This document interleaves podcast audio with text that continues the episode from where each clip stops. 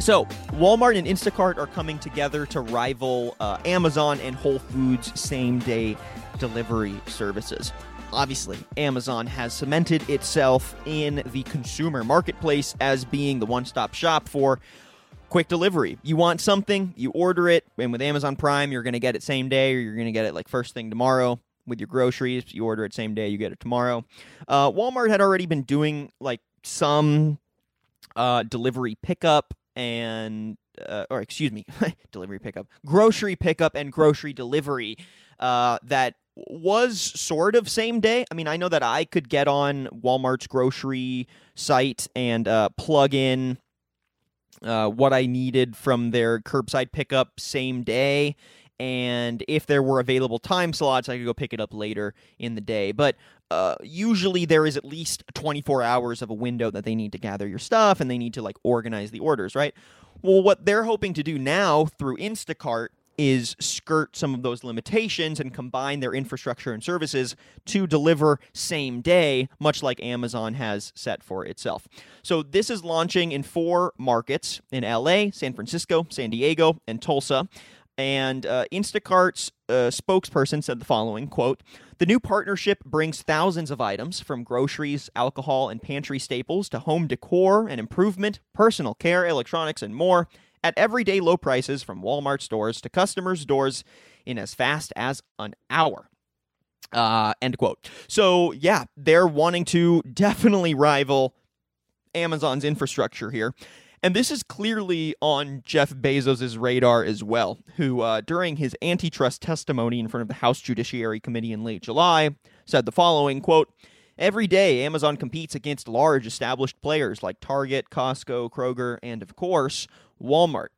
He also added, quote, "We also face new competition from the likes of Shopify and Instacart," end quote. Instacart's growth, though, wasn't secure at all. So, you know, some props to their growth here. Since COVID, Instacart and various other grocery delivery app platforms have seen major growth. And this is with the context of Instacart having lost major business from Amazon as one of their biggest partners when Amazon acquired Whole Foods. So when they did that, you know, obviously they were trying to streamline the supply chain and how much of the profit in that supply chain they were able to retain. If they own both the grocery store and the delivery service, then, you know, great. They get to retain all that profit. Right. And I think Instacart and Walmart here are to some degree trying to do the same, though obviously Instacart's not being acquired by Walmart.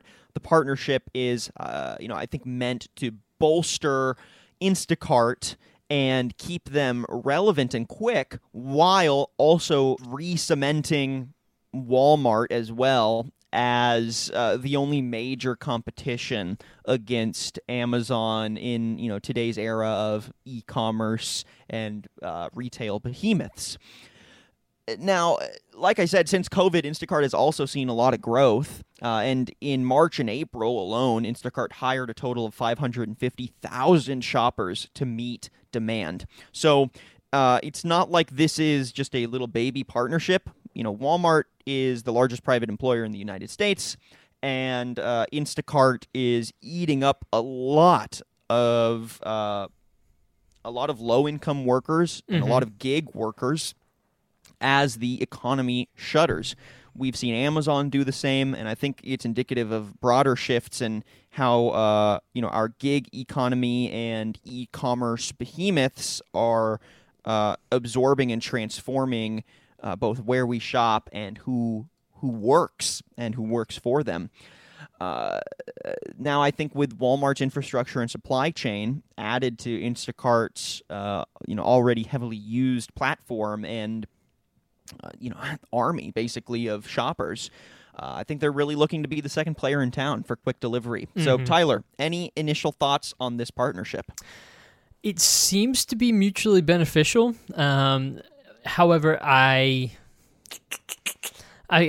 guess I remain skeptical about anybody challenging Amazon on a larger scale until we actually see that come to fruition and come to come to happen. But I think having competition benefits consumers. So I think that having Walmart and Instacart want to, form this partnership and try to provide the best possible service, I think it means good things for customers, because I do think that this is something that will be one of those trends that continues beyond COVID, right? I think that it has caused a shift in behavior that I think we'll see become one of those permanent changes, where I think more people will be interested and looking to shop, do their shopping in this sort of way, either have it delivered or have it gathered in store and then they just go pick it up, that sort of thing. So I think that there's going to be a growth in that area, even post-COVID. I mean, I remember a couple of years ago, I went and visited some friends in San Francisco, and they had all their groceries delivered.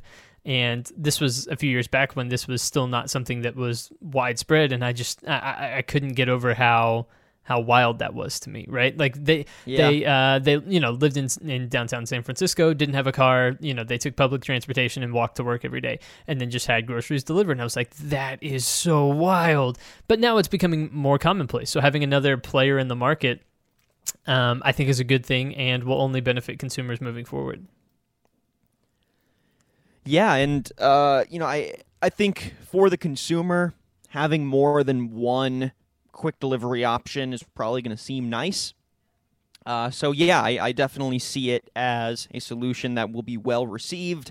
And especially with COVID, I imagine that this kind of solution is going to continue to get baked in, much like we are seeing home workout trends get baked in and transform the future of gym and fitness centers, right? There are some changes to infrastructure that I just don't think we're going to go back to, or at least we won't go back to anytime soon. It's going to take some time for the industry to readapt. And I think consumers will just sort of internalize a lot of these shifts. However, I think that same internalization of these shifts is also, somewhat of a detriment. And this goes back to what I was saying on my last story about AB5, and that, I think a lot of the ways that we interact with companies and services is very individual and very much like, how is this going to benefit me personally, my time, my day, and like my ability to go shopping or to order this online or to work out or whatever, right? Like, if this is going to save me an hour or whatever, then yeah, of course I'm going to take it. Now, that's not to like shame people for thinking that way, because we all think that way. We all want life to just be simpler, and we're going to take the services to do that. That's why I have like, an IoT device in my house. Like, it's just fun to be like, turn on the lights, right, boom, right? But I do think it's important that we think about the consequences of what this means. As COVID rocks the economy, we see a lot of workers get absorbed into positions that are not famously known for paying well, having many benefits, or really being much of a a prideful position, right? Like schlepping away at an Amazon warehouse, plenty of labor condition disputes right when COVID hit. And Instacart shoppers famously, have been paid very little for a lot of their services. This is an industry that is just kind of known for not really seeing the value in the shoppers or the workers or the drivers that provide the core service. So you stack on top of that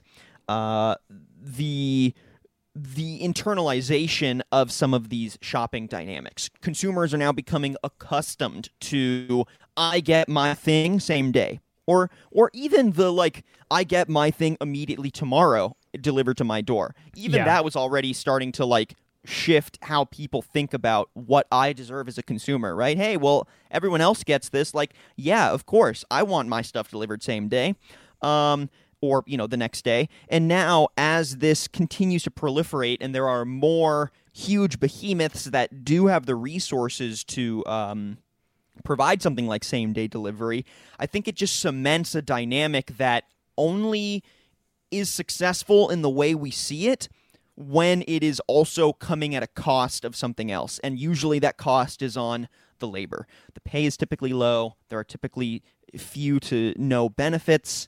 And it's advertised as, you have a flexible schedule. But I remember a story, I think right when COVID hit, or even it might have been pre-COVID where Instacart shoppers were like, yeah, I don't have a flexible schedule at all. Like I've probably had some of the least flexible scheduling I've had trying to make a living working Instacart. And people might argue, well, this has never been something where you're supposed to make a living. It's supposed to be a side hustle thing. It's supposed to be a side gig. And unfortunately, the economy just doesn't work that way when we are dealing with millions unemployed, when even before then we were dealing with huge, record inequality. People need work. And if there is an option for you to just kind of like jump on a job and get paid for it, that's going to sound appealing. And it might end up becoming your only source of income. So, a lot of moving pieces here that I think shine a light on how this expansion of same-day delivery could actually further harm workers and some of the dynamics between consumers and the companies they shop from that I think in the long term, because there's not a lot of pressure for them to change, could further cement some really harmful dynamics in our economy. So that's just my perspective on this. Even though, I do think it's cool that there's like a second game in town. But when the second game in town is the largest private employer in the United States, it's not right. Like, great, like here comes another upstart company to rival Amazon. It's like, here comes the other Amazon. Like it's basically going to be the same players over and over that we're going to see break into these new trends and habits that consumers are adopting and being the ones to lead the charge because, well, they have the resources and the capital to try it. And if it fails, they're not going to notice the difference. So I think that is that's my final thought there. Tyler, based on that, any final thoughts? You raised some good points about that and what that does to the labor market. I think that jobs like this are, I think, beneficial to help people get through a difficult time in COVID. But again, like you mentioned, you don't want these types of jobs to be held by such a large group of people post-COVID when they're not jobs you're going to be paying a living wage. So I think you make a good point about the labor market. This was a snippet from Business Casual with Daniel Litwin and Tyler Kern, your B2B morning radio show. Tune in Wednesdays and Fridays at 9 a.m. Central on the Simple Radio app or marketscale.com/industries.